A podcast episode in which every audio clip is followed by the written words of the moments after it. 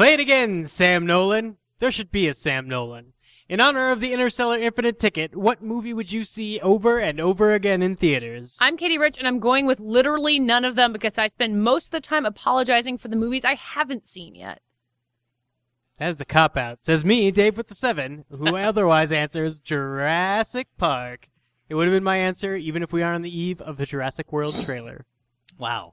Uh, I am Matt Patches. I'm going to go with South Park Bigger, Longer, and Uncut because I can already listen to the album over and over again. And now I want the fart jokes that aren't part of songs more in my life.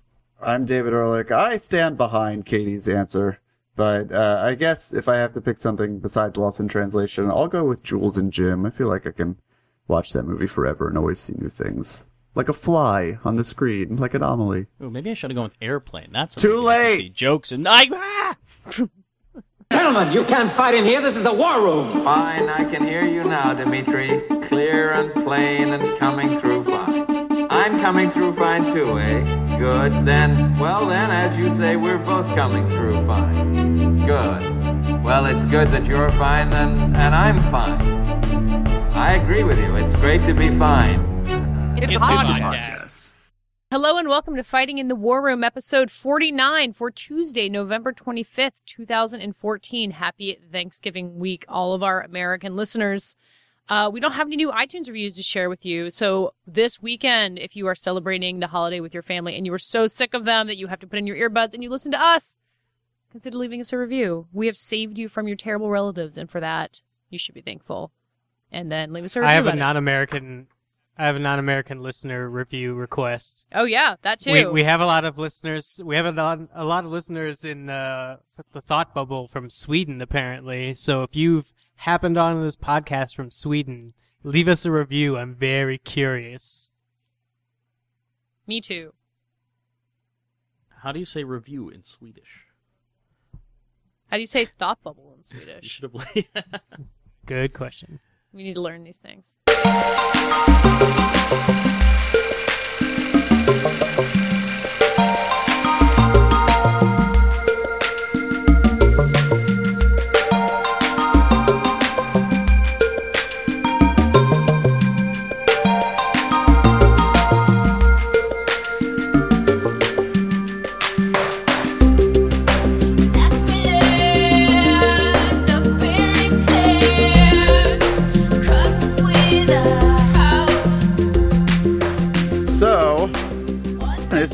Be the last Fighting in the War Room episode that we record before the world is changed forever by the trailer, the teaser trailer for Star Wars Episode 7. Don't wake up the Force before it's had its coffee. Am I right? Oh, man. We'll talk to it. I guess it has to be awake. Uh, whatever. Anyway, this Friday, it was announced earlier today, J.J. Abrams and co. are going to be dropping the teaser trailer for Star Wars. Uh, and what's interesting about it is that it's going to be exclusively premiering in theaters before a movie, as ta- trailers traditionally do or did. Um, and what I find interesting about it is that uh, while everything more or less about filmmaking, or at least the distribution of films, has changed since uh, 1999 when or in the Phantom Menace 1998 trailer, or 1998 when the, when the trailer fan, the trailer first came out, the, the first teaser trailer. Uh, audiences are going to be experiencing the trailer for the new Star Wars in exactly the same way by paying for a movie they have no intention of seeing and sticking around for this trailer and leaving. In this case, Um, being Big Hero Six, I think is going to be the main. Well, I think it's going to be playing. Uh, if I if I read uh, Twitter ra- random tweets correctly, I think it's actually at certain theaters going to be playing before every screening of every movie. Um, but I could be mistaken. I don't really care. I the reality of the situation is it will be playing in front of every movie at those theaters that were listed, and because those mo- those theaters have screenings of Big Hero Six, oh, I see. so that was the minimum bar. You had to have a 3D screening of Big Hero Six in order to qualify to be one of the theaters that would. I the just trailer. wish Still Alice were out so they could put it before that. That'd be fun. that would Um, be very and- appropriate. anyway, um, the, the biggest difference between now and 1999 is that everybody uh, can rush on Twitter and give you shot by shot breakdowns and pirate the fuck out of the trailer by noon. And um, really uh, just just use it as chum and uh, do That that, probably rather did than happen. thinking about any other movie or watching one, or really just the opposite of what Katie was advocating in her tidbit or lightning round. Yeah. That probably did happen in 1998, though. They oh they went to the Ain't It some Cool message boards or oh you mean to pirate it? Yes. Oh, I'm sure. I it don't was, know if you were pirating it. I think there it actually came. It was online. You could download like a QuickTime file, And it took in you, like, really a low day? res. Yeah. and boy was it worth it. Anyway, um, I think you know, obviously, this is sort of a, a stretch as far as analogies are concerned, but you know, not every movie could could take this tactic. Certainly, it's sort of like uh, where people are grousing about Radiohead releasing in Rainbows is uh, you know, for a pay what you want scheme online, and saying, well, not every band has the has the ability to do this, has the, the resources and fan base required to pull this off. Um, that's true. I wouldn't ask other movies to do this. I think, I think as someone who, uh, obviously, as anyone who's listened to the show before knows, could not be bothered, especially on the Friday that we have off to go to a movie theater and, uh, just to see the teaser trailer for a Star Wars movie. I still think that this is pretty cool. Yeah, What do you is it a valid cultural event? That's what I'd be curious to hear from everybody about because it seems.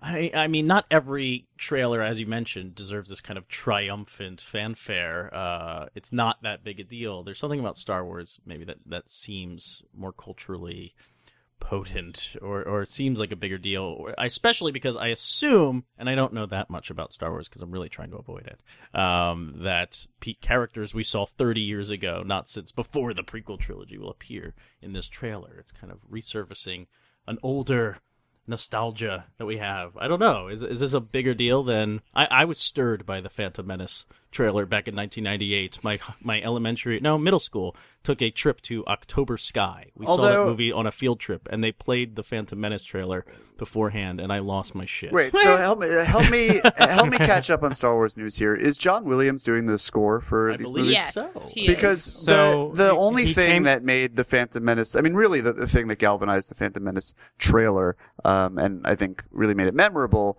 was the song that like dun, dun, dun, dun, dun, dun, Oh, you I know, would disagree. I think you're, there's well, a, you're well, wrong. You're wrong. There's a real build to it. that's- it's that, that- it's the I- Gungans coming out of the mist. That's The- what it's all about. yeah whatever. The Correct- imagery has correct. been watered down beyond all belief by the movie itself. But that song, uh, song like is still the great. song- the- yeah, the song is still great. Um, I am very skeptical and obviously a bit clueless as to who's doing the music, but uh, I'm skeptical that that was going to have this sort of binding agent. Dave, you were about to to chime in with actual trailers. information. Yes, lots of actual Hey! information. So So we're getting a teaser there's no such instead thing of a trailer. as actual information before David, you've seen shut the up. movie. Let the man speak. Okay, t- yeah. Fa- I guess the truth is the friend to everybody. Then, so the, the, we're getting a teaser, not a trailer. So they're different from what Patches and David are describing. The I believe teaser for the Phantom Menace was just audio, and it was famously ripped off by the teaser to Austin Powers, I believe, Goldmember that came out like a few weeks later.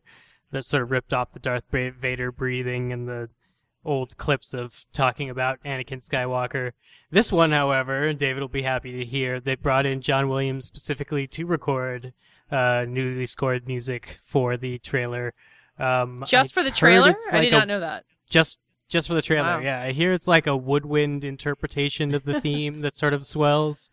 Uh, but whatever it is, it's 88 seconds Can I- long. S- I, I just need to debunk you for a second and prove Oh, that I know more about Star Wars here. I think, I think. Someone can prove us all right after the fact. But what you're describing with the Darth Vader breathing is actually the teaser trailer to episode 2, not the teaser trailer to episode 1, which does begin with the music and the Gungans coming out of the mist. You I, Oh, was you a might be really right. cool guy back at the day. Are you thinking about the? Oh, okay. You know what? I think episode two tra- or episode three trailer teaser maybe has the Darth Vader breathing, not the episode one. Breathing. I, I Breeding. think they would. Breathing. I I'll, think they I'll would- watch the uh, Darth think they Vader breathing both. trailer. that was the Star Wars porn parody, episode one. I think they. I think they have both. They really leaned heavily on Darth Vader and the Phantom Menace marketing until they had that trailer put together. In which case, we got heavy leaning on Darth Maul marketing, which we might see a resurgence of if they really do unveil the new villain in this trailer, like supposedly they will. Wow. I, Ha! Uh, Patches, how much of this are you allowed to know given your Star Wars uh, embargo? Well, uh, see, that's why I'm thankful it's playing in theaters because I'm on a quest to avoid Star Wars, and at least for a little while, I'll be able to do such a thing because if it came online randomly, it would be all over Twitter, and I'm trying to avoid it. I, I've actually downloaded Tweetbot just to mute the phrase Star Wars. You learned But what the, problem title is- is, So right? your is your Twitter is your Twitter just a, like A blank tumbleweeds right now? canvas. well, the problem this is working? Pe- people should be including the phrase to help people like me, but people will just post screenshots and that someone posted the logo for the movie. I, I actually avoided the title for about four hours after it was announced. I was really proud of myself. Katie knows because I'm G chatting her all day trying to get updates and making sure that I don't encounter Star Wars news. But then someone posted an image, no Star Wars in the text, so it couldn't be filtered out, and I, I lost. But now at least I know the trailer's coming. This is why the announcements are great. We think they're bad for movies? No, they're perfect because now I can avoid everything on Friday. I'm offline. Oh, I don't think trailer and I don't I would I wouldn't call trailer announcements bad for movies under any circumstances. I think the trailers for trailers is where you start getting dicey, and that's what we got for Jurassic World, which is interesting because that trailer is debuting on Thanksgiving Day, and you know, which fuck you guys have no sympathy for bloggers at all. Someone has to get that thing on the internet. I, Um, I don't think. Uh, I, yeah, I think we can all be okay without having sympathy for bloggers necessarily. well, but I, think I have that, to I, have to make somebody figure out how to get this on the internet, and I'm I not couldn't happy agree about with it. you more though, as far as how bungled that whole thing is. I mean, who, what goodwill is, or what hype? Just why not just put a still image? Uh, you don't even have to make as much of a production as, as Star Wars did. Just uh, just throw a, a slash film will still make a post if you just put a still image that says the Jurassic World trailer will come out on Thursday. Well, that's, Uh, there's a lot of like don't to- snobby, snobby types who will come after people for getting excited for, you know, David going after Dave, basically on this podcast. um, but people can be excited for Star Wars. I think it's totally fair and and totally respectable. And a, a well cut trailer is is art in its own right. Yeah. It's, it takes a lot of skill to make something as as magnificent as that first Phantom Menace teaser. Which Dave, I'm, I promise you, I'm I'm right in this one. But um, what I- doesn't help, what undercuts it, what makes it crass commercialism is these teasers of teasers. That really dilutes everything. It takes away of the value of, of something fun like a really well cut trailer. I'm going to be preventing myself against getting burned the way I did by the Super 8 trailer, which I thought was so amazing, and then completely broke my heart when the movie was Yeah, lame. that James Horner cocoon I know, music love really swept that you up. James Horner. Mm. Um, and I actually, I mean, I would expect that J.J. Abrams would pull together a pretty amazing trailer for Star Wars. I think that's a really interesting, like, like you were saying, it's old school and nostalgic in a way that most movies couldn't. And I worry a little bit that a new Star Wars will re- rely on nostalgia to a point that it cripples itself, because I think that's a huge danger with a property this big. But for something like the way that you release a trailer and for like maintaining that bit of mystery for however long you can go without finding a pirated version online, um, I, I like it. It's something different, at least. Although, uh, Uh, to play devil's advocate, is there, or or to also express part of my real feelings at least, is is anything that puts the emphasis on not a film on on marketing, um, on stirring hype, and uh, I know it, it it does drive people to a movie theater ostensibly to see a movie, but I think 1998 uh, was pretty good precedent that it's not necessarily what's going to happen. Um, does this actually help, or does it actually just call more attention to uh, the whipping up the frenzy of? I mean, it's Star. Wars. It invented this frenzy. There's no. It's it's gonna have it no matter what. That's that's uh, probably It's I very mean, that's very certainly, defeatist certainly true. attitude, but I mean, But- it, it is gonna happen no matter what. And like, why not get that little bit of it that makes it feel like what your dad did when he lined up to see whatever was the trailer for Empire Strikes Back was playing in front of. Yeah, I think that's probably. I think that's probably right. I think that um, this is a. It, it it it does point to a sickness in our culture, but I think that this is one of the the most pleasant symptoms. Yeah, Um, that's so- a that's like but- the biggest compliment I think you've ever given to a trailer or a marketing stunt. That's true. I, I I am excited to see this trailer just to to see, as Patch is saying, if it holds up to, um, you know, I will, in by no stretch of the imagination, even if it's the greatest trailer ever ever cut, will I think that it is any any indication as to the quality of the actual movie. No. But I do think that trailers uh, can be pieces of filmmaking in of themselves, and uh, I have much fonder memories of that that two minute distillation of the Phantom Menace than I do of the, the feature film, and uh, I would be excited just on its own terms to see a trailer like this. I wouldn't be excited because. Christian Marclay cut the. Uh, Oh, yeah? Wow. for- no, That's uh, that's what a, what a They went- development. they went all out. It's 24 Um, hours. Of I, I missed the Ain't It Cool news post with 12 exclamation points that Christian Marclay has signed on to uh, cut Cut the trailer. cut the trailer for Star Wars. uh, well, anyway, so I think this is cool. I, I will see it online. Yeah. and uh, that'll be fine by me. I do have to decide what to do on Friday, like whether or not to have. Are you our- serious? I mean, if not like personally to go, so like do I. whether or not someone I need to like have someone available to write about it if it goes online. Yeah, Jordan. Jordan was hired or is being paid by the Guardian to go to the movie and, and write about it. Really? I just think that's crazy. Yeah, I'm not gonna do no that. There's no use in doing it unless it's online. People want to go to your website to watch the trailer, not read about it. Yeah. It's going to be online by like noon on Friday. Yeah, but then you have to decide if you're going to post the pirated version of it, which is kind of like a you know shitty anti-film thing to do. I don't know. They, I feel like they have to put an official version online because they know Well, people will pirate it. But I also feel like the whole point of this gambit is not to. It's because Star Wars is really the one film franchise big enough where they don't have to to cow to the fact that it's pirated. They're not even the Avengers. I feel uh, I could understand that impulse to say, okay, it's out there because it was out there. You know, it's, there's a difference, of course. A post production facility uh, leaks the trailer. That's one thing. But if it's somebody just sh- shooting the trailer with their iPhone, um, then I don't think anyone's going to bat an eye. If it cuts Yeah, out there in perfect quality, then maybe they'll want that traffic. They'll want to control the situation. But They're also in a weird situation where like concept art of all the characters is leaked anyway. So Wait, really? you know, people who are yeah, yes. haven't seen it. I had I'm no idea. So happy. Oh well, I mean, if people are really rabid to go out there and see what all the characters are probably going to look like, they can. So I don't think they're that worried about piracy of a trailer that's mostly just introductions of what and like music, look like. and then like the Millennium Falcon. Yeah, 88 seconds. It is 88 seconds IG long. 88 seconds. Exactly. Hey. all right, Star Wars.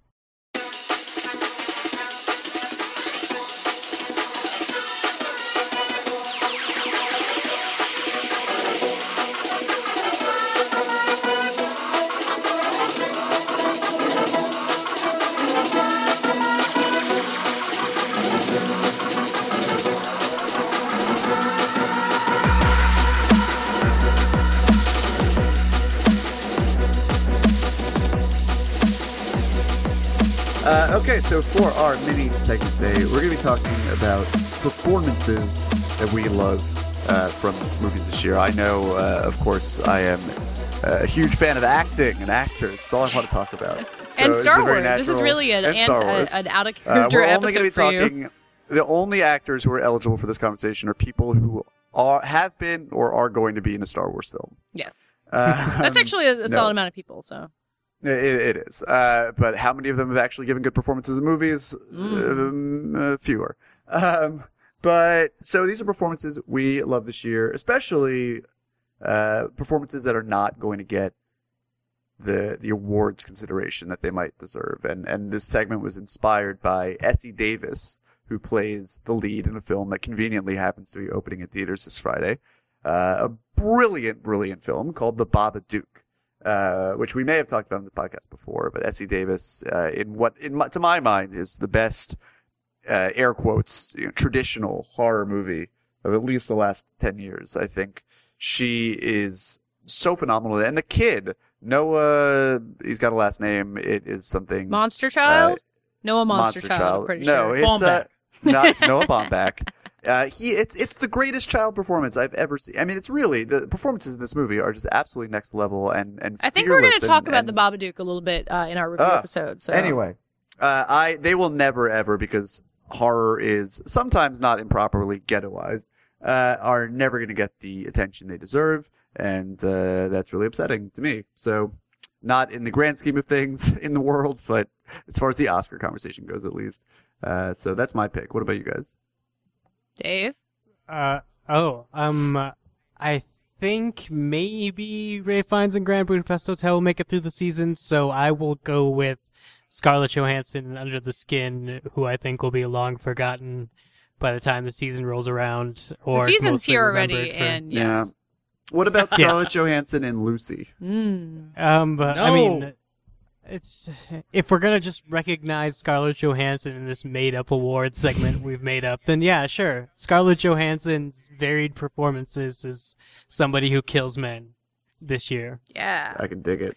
So Um, bad news. I don't think Ralph Fiennes is going to make it. in- Yeah, I don't think so either. He's getting a campaign, so you know he'll, He'll get a, a he'll get a gold comedy Golden he'll Globe. get a comedy Golden Globe, which It's is really- more than the that's worth it. Babadook people will get. So Worth it. Definitely true. The Golden Globes don't have a horror category. The Ralph Fiennes performance is really, uh, it really maybe the best of the. I mean, it's really wonderful. I Yeah. mean, Um, I want to stick up for James Gray's The Immigrant, which I keep forgetting is even a 2014 movie. I saw it, I think when it hit Netflix Instant a couple months ago. Um, I think Marion Cotillard and Joaquin Phoenix are both really amazing in the movie, and James Gray movies and this one in particular, I think, are not everyone's thing, and they're they have this kind of heightened, breathy, like period performing going on. It's basically the opposite of The Knick in that it is set in you know the early 1900s of New York, but really feels like the past. But I love this movie, and I thought those two were both great in it. And I haven't seen uh, Two Days One Night, but I have seen Inherent Vice, and I would uh, I would take The Immigrant over his work in Inherent Vice, even though he's very good. in I- he's very good I- in Inherent Vice too, but I really love My prerogative as the uh, originator of the segment is to say that I hate Marion Cotillard's performance of The Immigrant, which is I think it's like it's the worst, and I I like that movie well enough. I think she gives her career best performance by a country mile in Two Days One Night. and I have it's on Um, next on my on my screener list. So, but uh, yeah, I would. Uh, I just I want to dub over her performance with the immigrant. Not with my I would get voice, rid of Jeremy you. Renner in that movie, but, uh, oh, sure, but I would take Katie Rich's dub of Wow. the immigrant in a over Polish Marion accent Cot- with a hint of Ah, French. I'm sure I can do I, that. I wish I could remember any of her lines because I would do some. well, we want to appeal Oh, to yeah, younger audiences, so we're actually going to get the girl from Moneyball. to yeah, do it. that's Sorry, fair enough. Katie. It- it's a reboot. I get it. Um, and and just to to speed through mine, I talked a lot about Locke this year, and I just watched it again, and Tom Hardy's so fucking good at that movie. Uh, basically talking to no one. it's the Uh, biggest dry paw of in European history. Yes, we're going to fill the sky. Uh, it's it's wonderful. Is that movie Um, available in places, or do you have a screen? It's about to be on Amazon Prime actually. Oh, okay. Next month, uh, I've been told. I have not but seen it yet. Now I rented it off iTunes. Um, and just little things. Uh, the girls from We Are the Best. Yes. I finally watched that movie. That They're all so Netflix. good. Yes, they are wonderful. I think Tom Cruise probably deserves it. A, a, speaking of the Golden Globe for Best Comedy Performance, Edge of Tomorrow.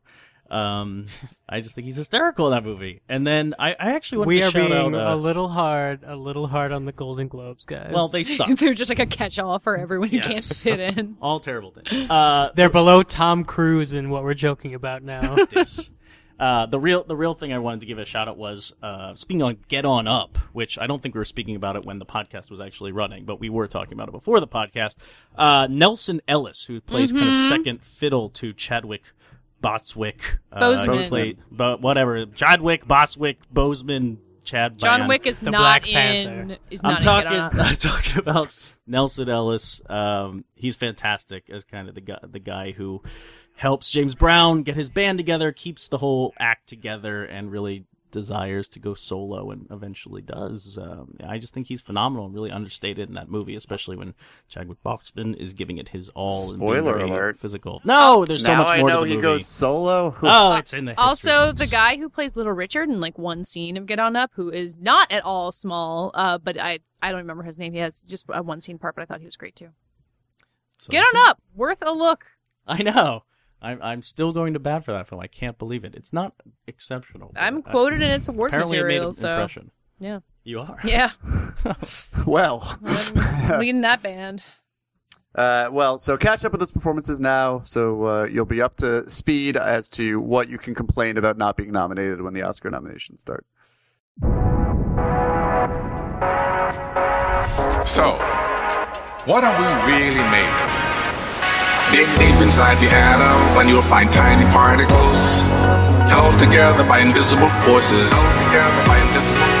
Everything is made up of tiny packets of energy born in cosmic furnaces. The atoms that we're made of have negatively charged electrons whirling around a big bulky nucleus. For segment three this evening, Katie Rich can't even. Can't even. We are going to be talking about something you may have seen in some recent movies that I like to call science. there has been a preponderance of science in recent movies. Too much, some people say. I don't know. Uh, but there, there, uh, whether it's Interstellar or in uh, this week's The Imitation Game, a biopic about Alan Turing, um, or The Theory of Everything, a biopic about another rich, uh, rich, rich was not the word I was going for. another British guy, um, the British scientist Stephen Hawking. Uh, and there are probably other movies that have something to do with science. Uh, but I think that what my fellow podcast co-host wanted to talk about was how the science is depicted, how it is balanced against uh, a narrative of a film, the uh, exposition of a film, how, especially Interstellar, this has been a topic of much debate, uh, how or how it does or does not successfully uh, use the pseudoscience that it presents to forward the plot or or express the characters or um, or deepen the relationships between them. Uh, all these things are up for debate. Science can be very tricky to work into movies. I think sometimes in a film like A Beautiful Mind, uh, which is not necessarily about science so much as neuroscience, you know, movies resort to these interesting ways of visualizing it, which can be reductive and backfire, or It does have a good game theory scene. it does have an excellent, the best game theory scene there is, really. uh, um, yeah, but that was. Uh, so I think I think this is interesting to discuss. Are there any movies that you guys think do it particularly well? Did you think Interstellar did it well? There's Team. something that um in in theory of everything in particular that drives me crazy. There's a scene early on where it's kind of in like the beautiful early 60s part and they go on the state and he points out that the men's shirts glow under the black light because of the uh the something chemicals in the Tide uh, laundry detergent. And it's such a tiny little thing that like creates this beautiful image, but has nothing to do with the movie. And it's only there because that's one scientific thing that they can explain to us, and the rest of it is so so completely inexplicable to the or average that he human can mind. use to to seduce a lady? yeah, Right, kindergarten science is the No, only thing exactly. that the audience and women can understand. and it's kind it's kind of the way that the movie drives me crazy in a lot of ways where it like pretends it's about one thing and then it really doesn't care about it um and that's like a there's a way that a movie could do that that would make it interesting like the game theory scene we're talking you're talking about where it takes something really understandable and applies it to this huge theoretical concept but that's like one of the many ways in which a lot of the science movies this fall like take one little tiny thing that you can get and they're like here there you go and then just go off on endless tangents in the case of Interstellar and explain things that you're never going to get and that they don't seem to really care But if like, you do. how far can you go? I'm really back and forth on this topic because, as we noticed in Interstellar, which is trying to draw from real science fact by having Kip Thorne be publicly the the source of information on wormholes and time travel, and whatnot. Um, it, you open yourself up to attacks from people who, who know this science backwards and forwards, um, even if you're just using it to supplement great imagery of a wormhole and traveling and, and or the theory of relativity and aging and playing into your themes. I don't really know how far you can go because I think Interstellar used it dabbled in science in the right ways. It really hooked my attention and, and drew upon things that I kind of knew about and took it forward enough that um, I was on board. Like I never really thought about the plot holes of the science until at the end it really becomes over-explanatory. Um, without actually being really explanatory. They just they start talking of connecting the dots from the beginning to the end um, without explaining how any of this theory of gravity or the Well, they started- gravity equation works. they start explaining the stuff that is actually unknown. Like they start explaining what happens inside a black hole, which we don't know. It's very strange that it gets like very detailed, or like not very detailed. Right. It kind of like skims over things that we do know, being Right. and using metaphors, and they like punch a hole through a piece of paper to explain how a wormhole works, and that stuff is all great. And then it gets into the black hole, and it's like here's all these things that explain, as opposed to like you know giving us a star child Well, or something. I would love to speak to to those points. I think that those are all super pertinent. Uh, I think especially the image of the pencil going through the paper. That is for me about as good and and uh, efficient as this sort of scientific storytelling gets. It reminded Mhm. me a lot of the scene in Man on Wire when Philippe Petit uh, draws the two tra- the World Trade Center and draws a line between the two spires, and you immediately see in that one flick of his wrist uh, everything that- that's sort of his driving obsession, and, and it makes it real for you, and it's understandable even for somebody who isn't a maniac who's going to walk between the Twin Towers. And I think that that moment in Interstellar, it's a perfect visual metaphor for what it is. The characters know it. It works very effectively. Uh, I think the other thing that Katie said that is super important to me about Interstellar is that it's exploring science that we don't know. And it's, you know, it's pseudoscience. It may have Kip Thorne on board, so it's going to be very deeply informed, but it's still, uh, it's speculative and. And for a movie to, for us to think that a blockbuster entertainment is going to provide answers that our leading scientists necessarily haven't. And there were some things, especially in the visualization of a black hole that were actually, uh, done for the first time and advanced in this movie that hadn't been done previously or outside of it. Um, but I think to, to be watching something like this and expect the onus on it to be that they're going to further our scientific understanding of the universe rather than just to stoke our imagination. I think it's such a fundamental misunderstanding of what movies are and how how uh, entertainment works. And I think while I would agree with Katey that it doesn't always strike the, the, the perfect balance, and we can talk about why Christopher Nolan approaches things the way he does and, and uh, how it can backfire on him occasionally. Um, I agree with that completely. I think that um, for for the most part, the you you can't you can't think that the movie is burdened with making this fully understandable. It just has to give you enough rope to hang yourself, or enough or enough uh, to hang its story on. Hang yourself. Good lord. Well, that's the expression, but I, I think about um, Lucy actually to come back to your favorite movie of the year, David. The best. That, um, The a lot best. of people were after Lucy for starting, you know, founding its idea on this pseudoscience that's been debunked for so long that we only use like one tenth of our brain or something. I saw many, many people complaining about how this is kind of an old fact that we need to stop pushing to people. And I just thought that was really funny because I'm like, who cares?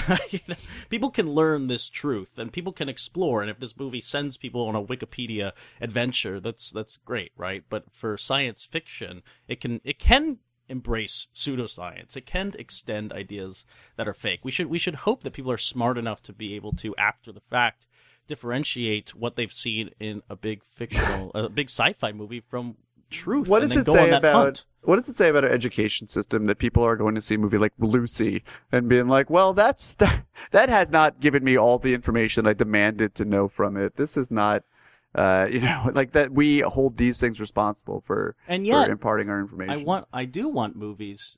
I mean, maybe it, this is the differentiate, like, because we're talking about biopics, we're talking about theory of everything, we're talking about imitation game. These movies fail on a scientific level for me because they don't get into the science. They don't get into what makes their heroes scientific people. You know, imitation game does not explain why or how the Turing machine, which is what he builds to break the Enigma code, how it works. Or in Theory of Everything, Stephen Hawking, he's he's into cosmology. He he's having all these grand ideas about the world. How did he get there? I have absolutely no idea. Uh, but do you do you dip your toe into that? Do you open the door to that kind of exposition, or or, or is it uh, guiding you away from the emotional storytelling of these movies? I don't know. Um, Well- and, uh, maybe the fictional stories have the same problem. What becomes frustrating about the imitation game is that the emotional story and how that machine works are kind of the same thing. Like you're meeting this guy whose brain functions like a computer who has trouble connecting with other people because he's so wrapped up in the logic of his machine. And that's something that we can talk about this in our review later, but that's something that the movie fails to address properly. And I think it,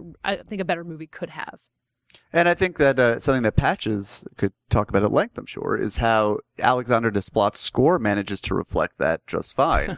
His Um, music is actually, I would direct people to the album as like a concept album for Alan Turing. it is more fulfilling as an experience of understanding someone's mind than watching the actual, like an actor, Benedict Cumberbatch, play this character. So you get high, like, take apart your MacBook, and then uh, listen to that Yeah. score, and you understand computers finally. Exactly.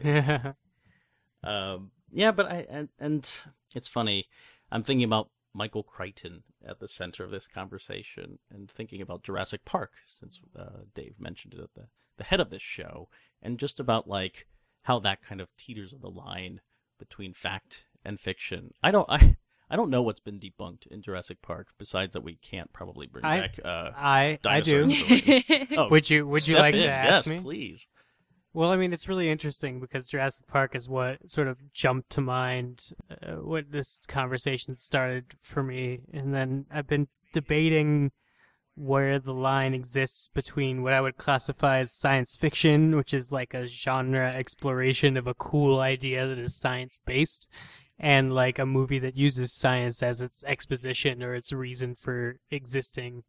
And I think it's weird because science fiction I actually care less about how things are happening because it's going after the coolest thing about a theory or a paradox or whatnot. You could build an entire, you know, adventure trilogy out of going back and preventing your parents from meeting each other at a dance in the 1950s that isn't doesn't have to explain time travel to you in a very complex way.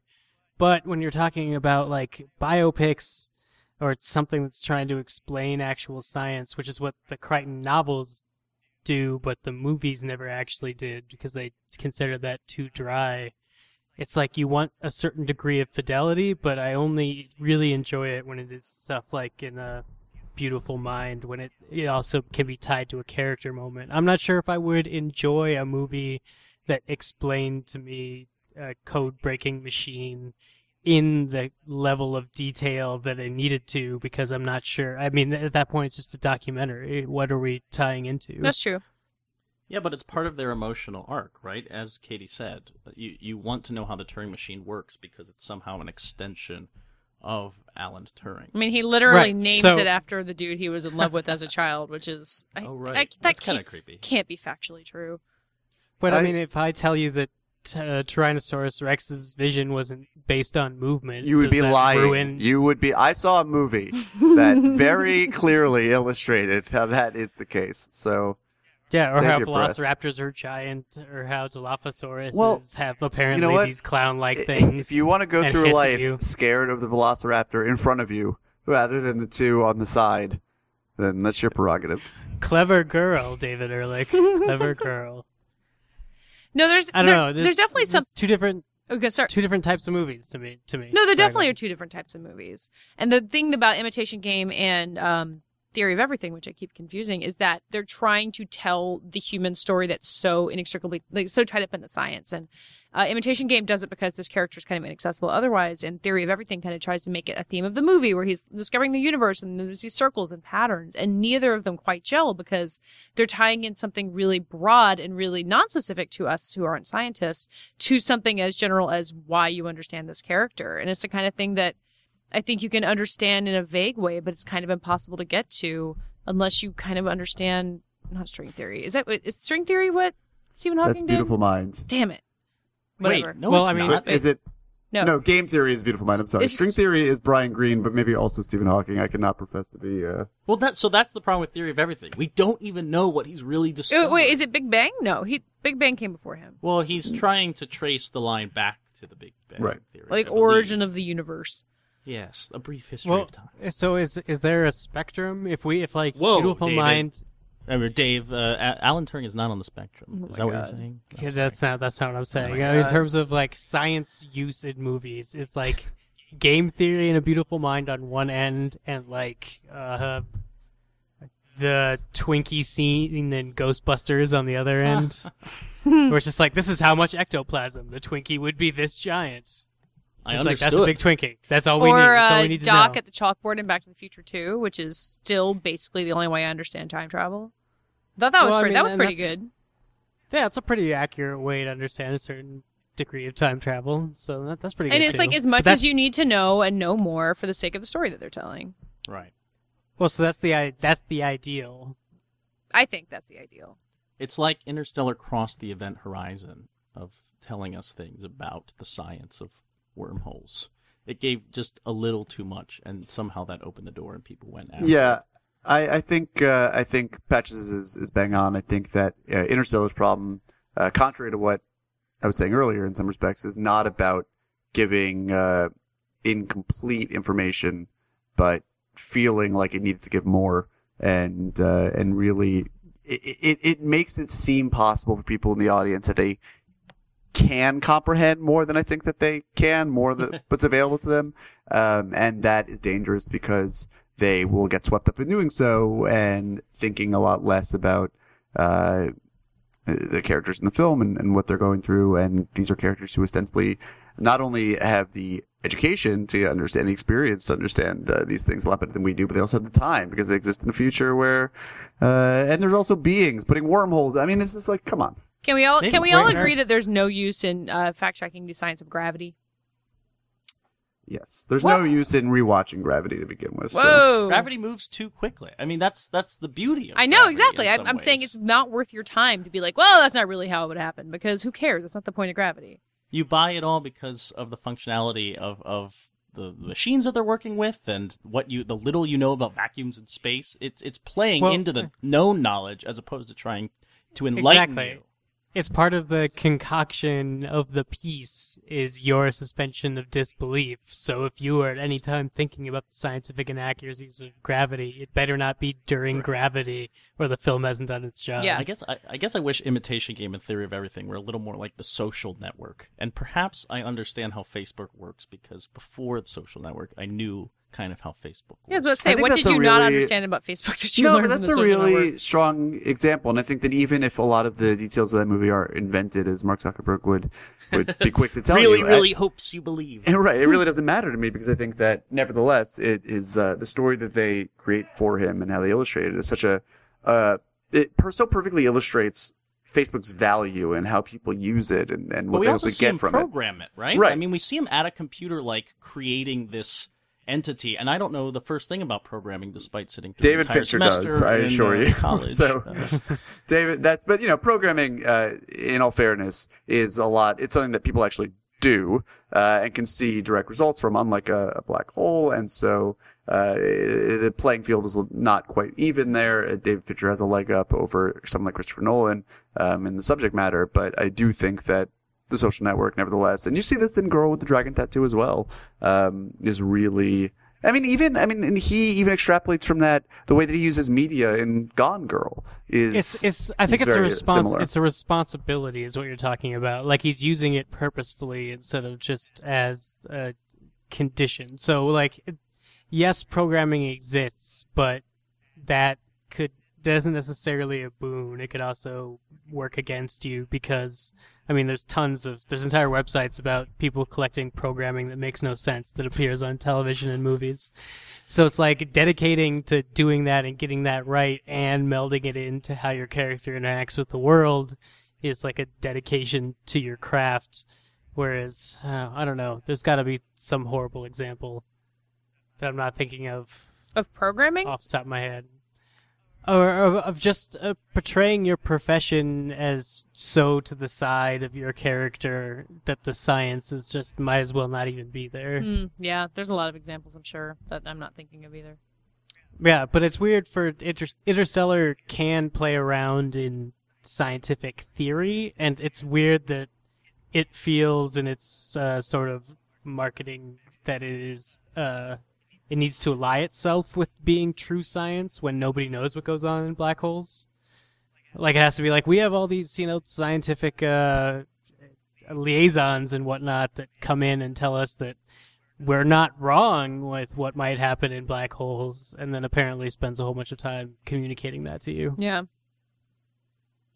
I don't. Eh, why don't they try- trust us? We watched Cosmos. We can handle What- science. What is the Star Wars trailer going to get wrong about Oh, God. blasters? How about warp speed, parsecs? There's no sound in space. There is True. no sound in space. And hey, That- you know that's, what's gonna actually wrong. thank you for bringing that up and tying this conversation together. Now they'll get throw gravity back. under the Right, yeah, bringing it back into gravity because, uh, as some of you listening to this may have read, uh, they are listening. Alfonso Cuarón emailed me personally and said, "I heard, I read your tweet after you saw Gravity last year, and it obviously resonated in my soul. And we have decided to release a version of the film on the upcoming deluxe Blu-ray that has no score, that is that is no sound in space, that takes away Steven Price's god awful garbage music and uh, actually makes the experience a lot more tense. And uh, that that actually is cleaving a little bit more to the science of everything. And is uh, I think it's going to make for a better movie. It's the rare case where, well, maybe not the rare case, but it's a clear case to me at least where those two dovetail perfectly. There's a good example for me is when Ron Moore like rebooted Battlestar Galactica. Uh, he made it sort of about September 11th, but then he also wrote this document since he had worked so long on Star Trek: The Next Generation. He wrote a document that was attached to all the scripts about how this was going to be a much more realistic space show. So there wasn't going to be sound in space. There was going to be score because that was actually a dramatic part of it, but there's no like blaster sound or crashing sound and they were going to run out of food and they were going to run out of water and they were going to fight they were going to be basically like unlike the perfect version of star trek because scientifically space travel wouldn't be that clean and instead of like the gene roddenberry utopia he was going to use that to sort of create an entirely different series and in a strange case for Ron Moore recently, it actually worked out and made something much more interesting, I think, than its original incarnation, which was more fantasy nonsense based with lizard people. Fantasy. Whoa. Not based on science. Whoa. No, for there are now. no lizard people. For now. If I if I die tomorrow, make my epitaph there are no lizard people. Well, what about Benedict Cumberbatch? Zing! Oh God. What fighting in the war room gets wrong about science movies in 2014? Now that you've insulted Benedict Cumberbatch, we're gonna have like so many angry people after us. He looks more like an otter anyway. I want to punch in really quick, and I was going to give a shout out to uh, scienceandfilm.org, where the Sloan Science and Film Foundation actually honors movies that properly portray science in one way or the other. So if you enjoyed this segment and want to find out more, since we didn't recommend that as much as we debated, uh, go there and look at some Sloan awarded films. Yo. Yes, like I Origins. Okay, look, uh, if you want the critical opinions, subscribe to Fighting in the War Room. But if you just want more movies, scienceandfilm.org. I Origin. That title still makes me mad. Everything is made up of tiny packets of energy, born in cosmic furnaces. The atoms that we're made of have negatively charged electrons whirling around a big bulky nucleus. The quantum theory offers a very different explanation. That does it for today's Fighting in the War Room. We'll be back on Friday for your post Thanksgiving review of The Imitation Game, discussing uh, in various parts of this episode. In the meantime, tell the people who you are. I am Matt Patches. I write all over the internet um, and put everything on my website, mattpatches.com. And I'm on Twitter at Mr. Patches. And remember, each week we put the episodes on our website, fightinginthewarroom.com, where you can comment uh, questions or comments or, or incite conversation in the future. That's fightinginthewarroom.com.